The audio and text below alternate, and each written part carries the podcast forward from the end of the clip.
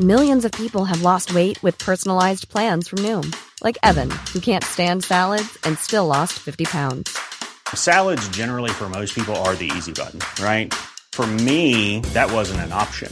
I never really was a salad guy. That's just not who I am. But Noom worked for me. Get your personalized plan today at Noom.com. Real Noom user compensated to provide their story. In four weeks, the typical Noom user can expect to lose one to two pounds per week. Individual results may vary. Getting engaged is a moment worth cherishing. A one of a kind ring that you design at Blue Nile can help your love sparkle. Just choose your diamond and setting. When you've found the one, you'll get it delivered right to your door. Finding the right engagement ring can be nerve wracking. At Blue Nile, you'll have the expert guidance needed and a diamond guarantee that ensures you're getting the highest quality at the best price. Cherish all of life's moments and save up to 30% at BlueNile.com. That's BlueNile.com. This is Little Atoms, a radio show about ideas and culture. With me, Neil Denny. On today's show, Celeste Ng on her new novel, Our Missing Hearts.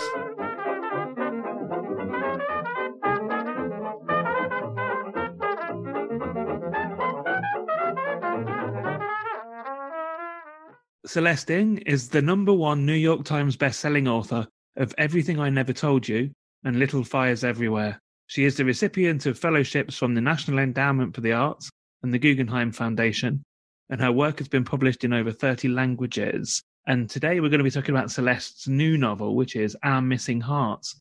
Celeste, welcome back to Little Atoms. Neil, thank you so much for having me on again. Tell us, first of all, how you would describe this novel then. I explain it as being really a story about a mother and son. There is Bird, who is a 12 year old boy, and his mother, Margaret, who is a Chinese American poet. And they're living in a world that's really full of fear. Uh, there's a lot of anti Asian sentiment, and the authorities can take away the children of anyone they think is acting un American, which is, is often applied to uh, people of Asian descent or anybody who kind of speaks up for them. And so at the beginning of the book, Margaret has left the family and Bird doesn't really know where she's gone or why. And uh, he gets a mysterious letter from her, and that sort of starts him off on a quest to find her and understand why she left the family.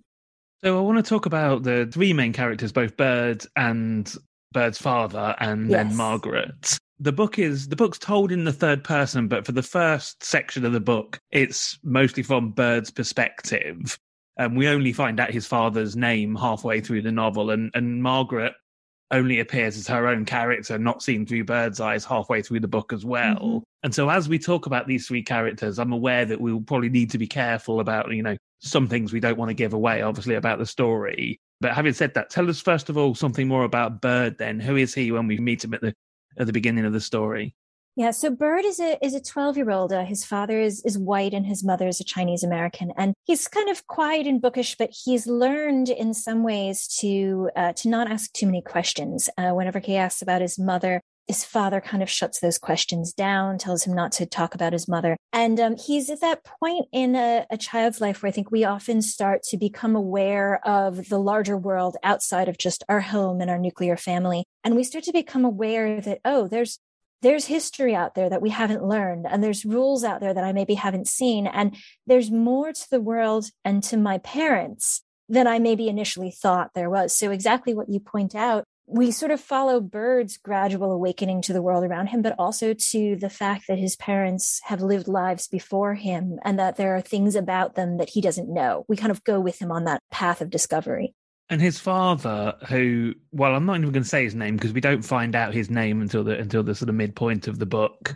But tell us something about who he is, or where he finds himself at the beginning of the novel. Yeah, Bird's father uh, has been raising Bird, his son, on his own for some time. And uh, he works at the library of the university in their town. He reshelves the books, and uh, he used to be a professor, and now he's he's sort of moved down down as Bird sees it anyway to just working at the library. And he's he's a little bit alone in the world, and he's really trying very hard, I think, to protect Bird to shield him from understanding some of the hard truths about the world that he lives in. But he's still, at the same time, I think, trying to keep alive in Bird a little spark of interest in the world. He's he's kind of a word nerd.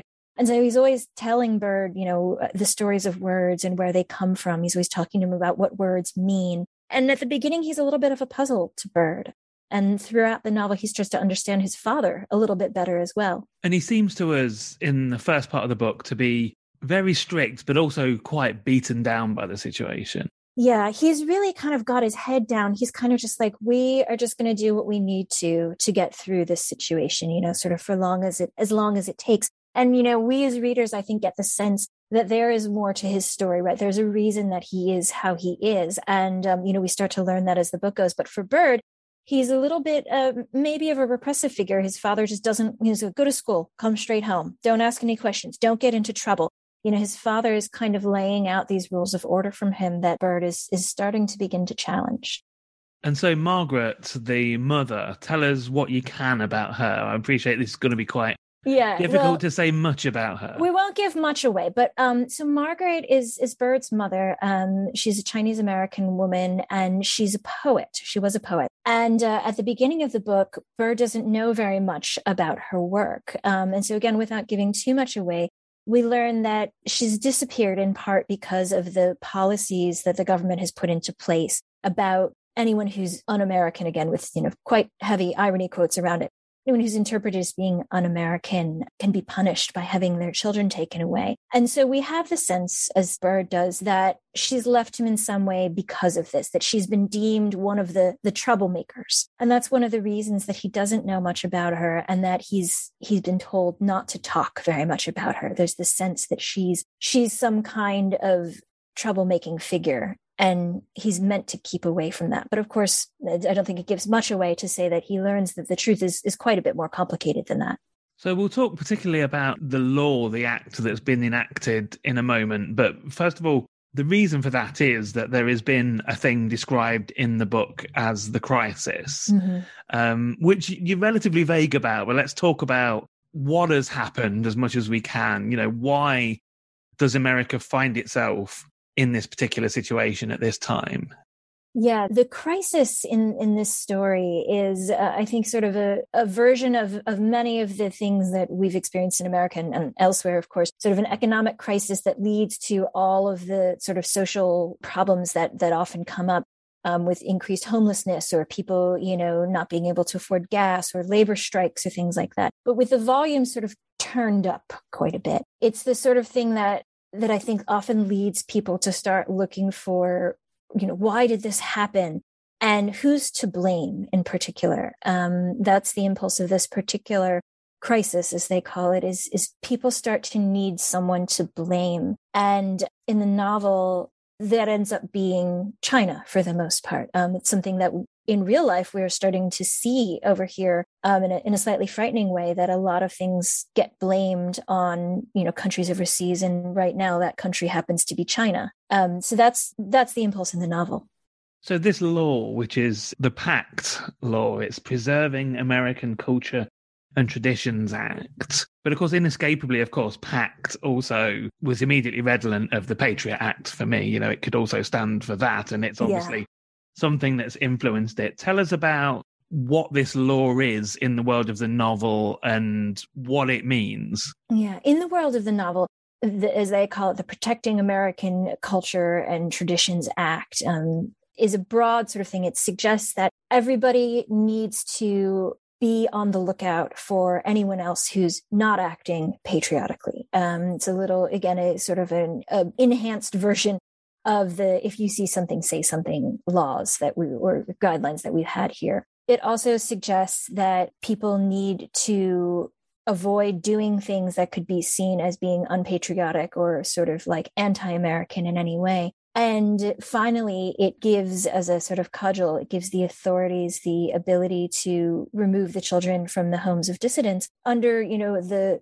the idea that this will protect the children, that children should not be exposed to un-American views, um, almost that's sort of a harmful environment for them, as we might think of, uh, you know, a physically abusive one. Is this is one that they need to be protected from.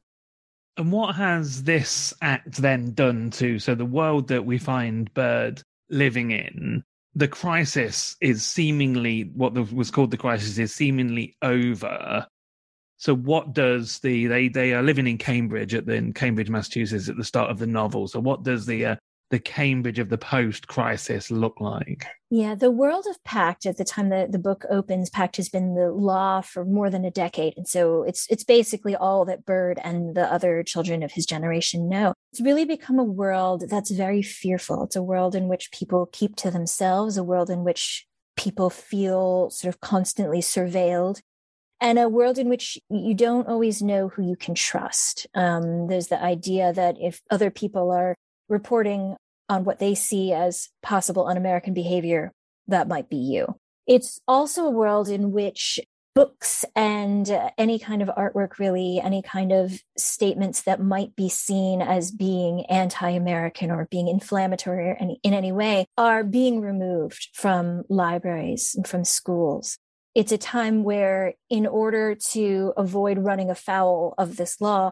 many of the libraries and the schools have simply chosen to remove those books and avoid that entire conversation. And so a whole generation of children, including Bird, have grown up really not knowing anything about much of their history, not knowing anything about China or about many parts of American history and culture because there's a fear it might be seen as, as unpatriotic. And so the book looks at racism. And you know obviously america is a, is a country as is britain of course. We always have to say that. With a you know a long history of anti-black racism obviously you mention in the book you refer back in the book to the um, anti muslim american mm-hmm. racism after um after 9-11 and actually also the racism between asian americans and the black community uh, you mm-hmm. discuss as well. But you know, fundamentally, the focus of the book is on anti-Asian racism, which is something that we have seen. I mean, there's again, there's a you know long and storied history throughout America, from the uh, the anti-Chinese acts in the um in mm-hmm. the early 20th century to obviously the uh, the internment camps. But most recently, we've seen it rising because of the pandemic, haven't we? Mm-hmm. Yeah, it was something that I hesitated to write about just because it felt very close to home. It's something that I, I've grown up being aware of. And I wasn't sure that I knew how to write about it in fiction. Sometimes it's hard to write about things that, that feel very close. But when the pandemic happened and when there was a very sharp rise in anti-Asian, anti-Asian American attacks in the United States, it suddenly felt very pressing to actually talk about this and to say that this is a thing that happens and that without making comparisons it is it has resonances to many other kinds of discrimination and to me that's it's all part of the same problem of as you said sort of, racism of nationalism of trying to exclude certain groups from what it is to be american and uh, when I started thinking about the book in that terms, this novel that I've been struggling with for some time finally started to to come together.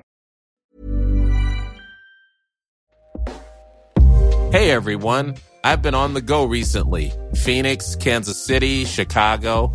If you're like me and have a home but aren't always at home, you have an Airbnb. Hosting your home or a spare room is a very practical side hustle. If you live in a big game town, you can Airbnb your place for fans to stay in.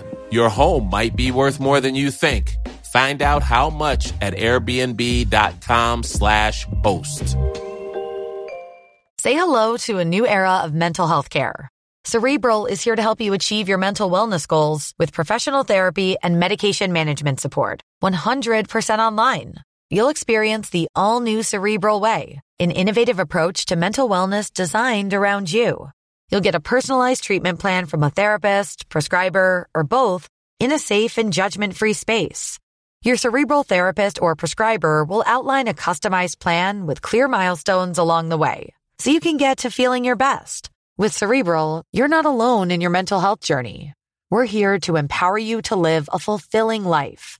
So take that first step towards a brighter future and sign up today at cerebral.com slash podcast and use code ACasts to get 15% off your first month. Offer only valid on monthly plans. Other exclusions may apply. Offer ends July 31st, 2024. See site for details. Hey, I'm Ryan Reynolds. Recently, I asked Mint Mobile's legal team if big wireless companies are allowed to raise prices due to inflation. They said yes. And then when I asked if raising prices technically violates those onerous two year contracts, they said, What the f are you talking about, you insane Hollywood ass?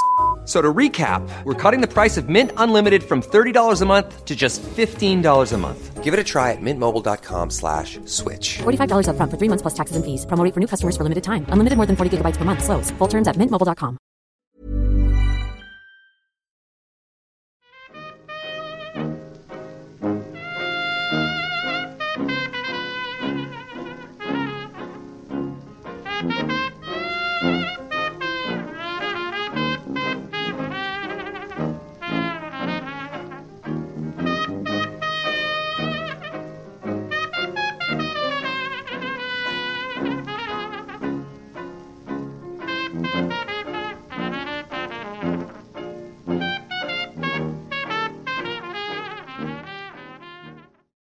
You're listening to Little Atoms. I'm Neil Denny. Today I'm talking to Celeste Ng, and we're talking about her latest novel, Our Missing Hearts.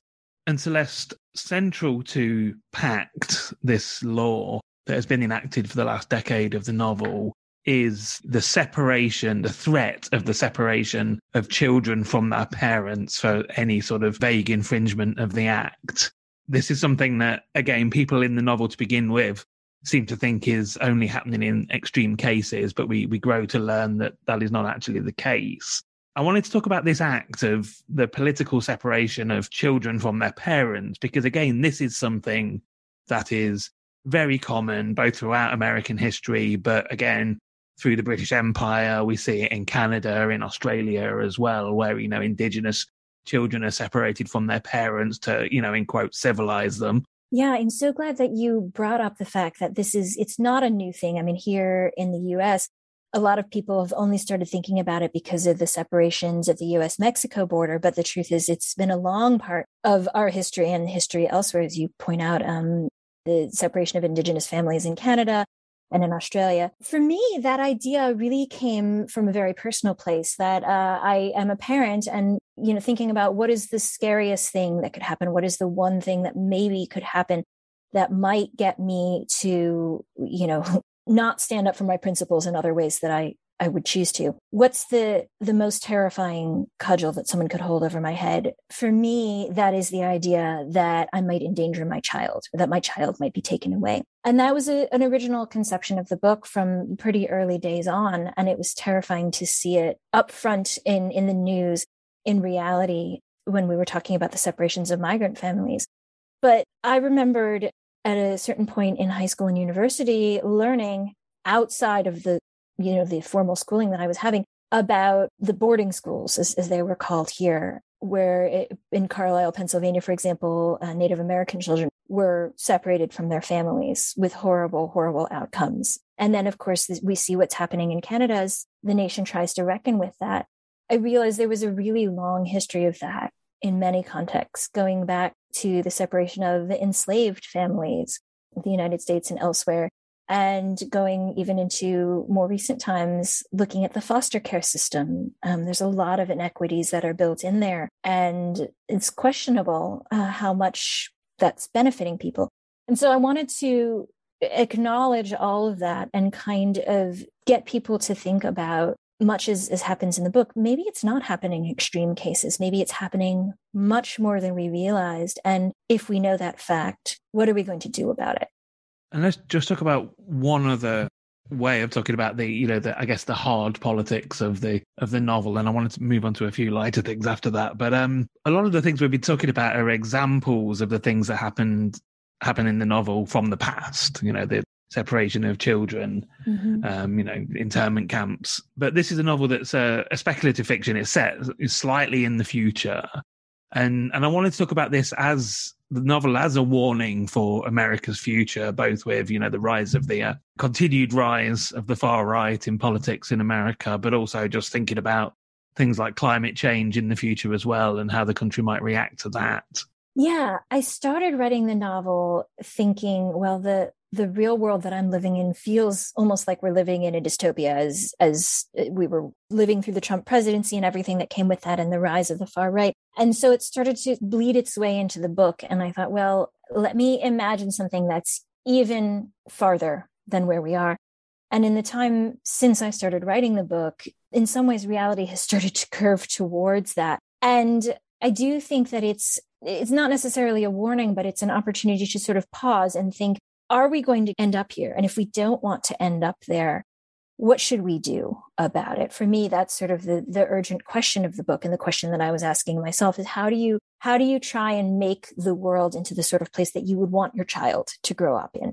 And how do you prepare them for that world that maybe is going to be unfriendly to them and most of all, how do you hold on to hope that it can get better? And how do you pass that on to your children? Because I do ultimately think of it as, as a hopeful book. I think about it as a book that is asking how we can hang on to all of those ideas that we want to keep, the things we're fighting for rather than just the things we're fighting against. Now, I said I wanted to talk a bit lighter. I want to talk about the uses of art in the novel, but first of all, I wanted to talk about poetry. Yeah. And um, and at the beginning, there's an epigraph um, from the poet Anna Akhmatova. Um, tell us something about who she was and why yeah. you chose her. I discovered the work of Anna Akhmatova partway through writing the book, and it felt so resonant with the story. She was a Russian poet. Uh, she was writing in the early 20th century, and she was very famous. There were stories that every house had a, a china figurine of her, not every house, but it was so common that you'd have a statue of this poet in your home. That's the level of fame she was at. And then Stalin came to power and she was forbidden from doing her writing. Um, her former husband and her son were both jailed as dissidents. And she was writing poems about this. And she would go to stand outside the prison where her son was being held in hopes of being able to see him, and she was never allowed in.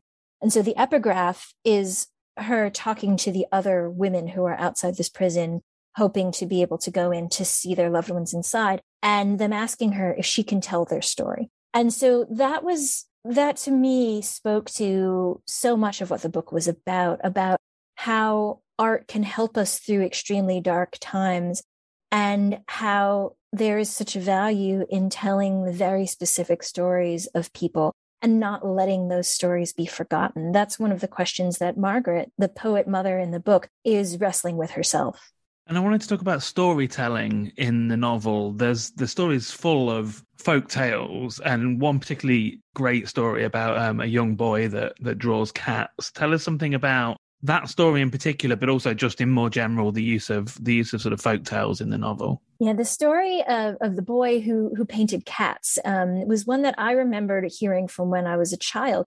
It's about a boy, as you can imagine, who paints cats, and um, he ends up sort of going on this little venture. And it, the story is told several times in several different versions throughout the book. It's one that I had heard, but when I went back and looked at what the story actually said, it it wasn't exactly as I had remembered it.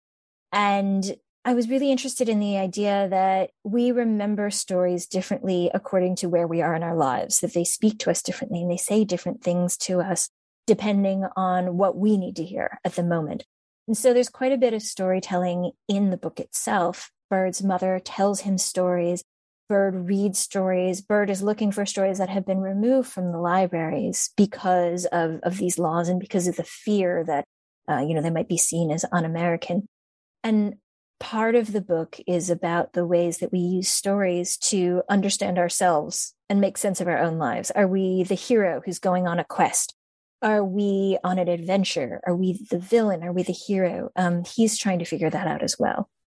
And throughout the book, there are non-violent protests that feature some form of art or sort of happening or gathering. And again, while I don't necessarily want to talk about the specific things that happen in the novel because that might give key elements of it away, tell us about because a lot of these were influenced by real, real events in the past. Again, so tell us about some of the um the sort of forms of protest that you've used in the novel.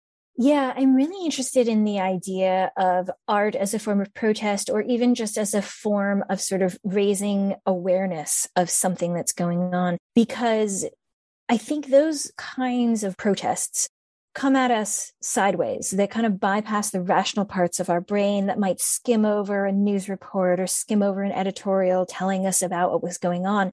When you encounter it as a form of art, so for example, um, a message that's been spray painted on the ground or um, a yarn bombing, which is you know, when people put a big knitted or crocheted thing up in public as a surprise, Or here in the States, there have been several surprise bits of what I'd call protest art. Uh, facing the the bull on Wall Street, someone installed a little statue of a girl who's standing there, kind of defiantly putting her hands on her hips and facing down the bull.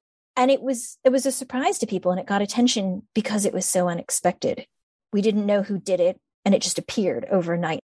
And that was how I imagined protest working in this world, is really through art as something that would take people by surprise and shake them out of their everyday routines and make them think a little bit because they'd be touched emotionally by what was happening. Maybe that would be a way in to changing their minds about what was going on politically. This novel, being speculative fiction, is uh, a slight departure from your two previous novels, and I wanted to talk about first of all why why you wanted to tackle the subject matter in this mm-hmm. book through that form, um, but then also perhaps what other writers of that sort of thing were an influence. Yeah, absolutely. When I started the novel, to be honest, I thought of it as a fairly realistic novel. I was thinking about a, a mother who was creative in some way and her son, and maybe what would happen if he didn't understand why she was so drawn to her creative work and maybe even saw that creative work as a rival for him. And this was coming off of the heels of finishing my second book, Little Fires Everywhere. And I, I thought this was going to be a pretty conventional mother son story. And this was in October of 2016. And so almost immediately thereafter, while this story was still taking shape, the 2016 election happened. We started to see the rise of the far right. A lot of the issues that had been simmering under the surface kind of came right up to the front, or, people started saying the, the quiet part out loud, as, as people sometimes say. And because it felt like the world off the page was becoming a dystopia, that all kind of came into the book as well. It felt almost it felt almost wrong to write a story about people who in 2 years, you know, in in book time, I knew their world was going to fall apart. And I thought, well, let me just imagine a couple years into the future or maybe 5 minutes into the future what the world might be like. And it was something new for me it was something that I had to kind of learn how to do. But I realized that at heart, this was still a family story. It was still a book that was touching all of the things that I'd been interested in in my my previous work. It was about parents and whether they and their children can understand each other. It was about what the role of art is. Can it do anything in the world? You know, can it actually make a difference? And it was about whether stories can reach people, what the value of telling a story is. And so I had to go and look at some other authors who write, as you say, speculative fiction. So, of course, Margaret Atwood and The Handmaid's Tale, but also books like The Power by Naomi Alderman and uh, Red Clocks by Leni Zumas, and uh, going all the way back to Brave New World, Aldous Huxley. How did they build a world that felt different from ours? and yet still had a human story in it because for me that was that was what the book had to be at heart to finish it off, can I get you to read us a bit? Sure. I'll read just a bit from the beginning of the book, bits that hopefully won't need too much explanation, but it'll give you a sense of, of the world that we're in and who the, the characters are. The letter arrives on a Friday, slit and resealed with a sticker, of course, as all their letters are. Inspected for your safety, PACT. It had caused confusion at the post office, the clerk unfolding the paper inside, studying it, passing it up to his supervisor, then the boss. But eventually it had been deemed harmless and sent on its way. No return address, only a New York, New York postmark, six days old. On the outside, his name, Bird. And because of this, he knows it is from his mother. He has not been Bird for a long time. We named you Noah after your father's father, his mother told him once. Bird was all your own doing. The word that, when he said it, felt like him something that did not belong on earth, a small, quick thing, an inquisitive chirp, a self that curled up at the edges. The school hadn't liked it. Bird is not a name, they'd said. His name is Noah. His kindergarten teacher, fuming, he won't answer when I call him. He only answers to Bird. Because his name is Bird, his mother said, he answers to Bird, so I suggest you call him that. Birth certificate be damned. She'd taken a sharpie to every handout that came home, crossing off Noah writing bird on the dotted line instead. That was his mother, formidable and ferocious when her child was in need. In the end, the school conceded, though after that, the teacher had written bird in quotation marks, like a gangster's nickname. Dear Bird, please remember to have your mother sign your permission slip. Dear Mr. and Mrs. Gardner, Bird is respectful and studious, but needs to participate more fully in class. It wasn't until he was nine, after his mother left, that he became Noah. His father says it's for the best and won't let anyone call him Bird anymore. If anyone calls you that, he says, you correct them. You say, sorry, no, that's not my name. It was one of the many changes that took place after his mother left. A new apartment, a new school, a new job for his father, an entirely new life. As if his father had wanted to transform them completely so that if his mother ever came back, she wouldn't even know how to find them. He'd passed his old kindergarten teacher on the street last year on his way home. Well, hello, Noah, she said. How are you this morning? And he could not tell whether it was smugness or pity in her voice. He's 12 now. He's been Noah for three years, but Noah still feels like one of those Halloween masks. Something rubbery and awkward he doesn't quite know how to wear. She'd left them. That was all his father would say. And then, getting down on his knees to look Bird in the eye, it's for the best. Forget about her. I'm not going anywhere. That's all you need to know. Back then, Bird hadn't known what she'd done. He only knew that for weeks he'd heard his parents' muffled voices in the kitchen long after he was supposed to be asleep. Usually it was the soothing murmur that lulled him to sleep in minutes, a sign that all was well. But lately it had been a tug of war instead, first his father's voice, then his mother's, bracing itself, gritting its teeth. It wasn't until later that he learned the truth, hurled at him on the playground like a stone to the cheek. Your mom is a traitor. DJ Pierce, spitting on the ground beside Bird's sneakers. Everyone knew his mother was a person of Asian origin. Kung Paos, some kids called them. This was not news. You could see it in Bird's face if you looked.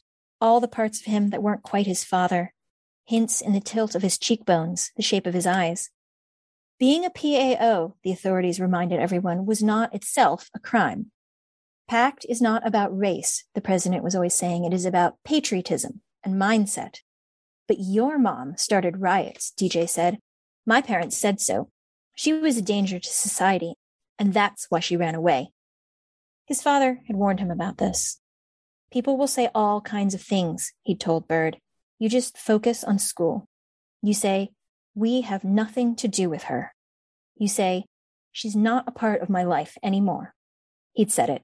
We have nothing to do with her, my dad and me. She's not a part of my life anymore. Inside him, his heart tightened and creaked. On the blacktop, the wad of DJ's spit glistened and frothed. So I've been talking to Celeste Ng. We've been talking about her new novel, Our Missing Hearts, which is out in the UK from Abacus Books. Celeste, thank you so much for telling me about it. Thank you so much for having me on. It's been a pleasure to talk with you. This episode of Little Atoms was produced, presented, and edited by me, Neil Denny. Little Atoms is hosted by ACAST and published by 89UP. The show is broadcast on Mondays and Saturdays on Resonance 104.4 FM. Thanks for listening.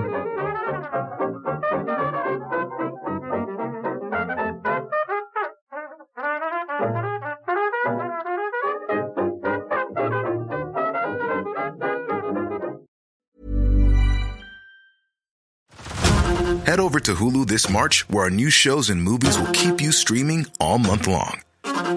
Catch the acclaimed movie All of Us Strangers, starring Paul Mescal and Andrew Scott.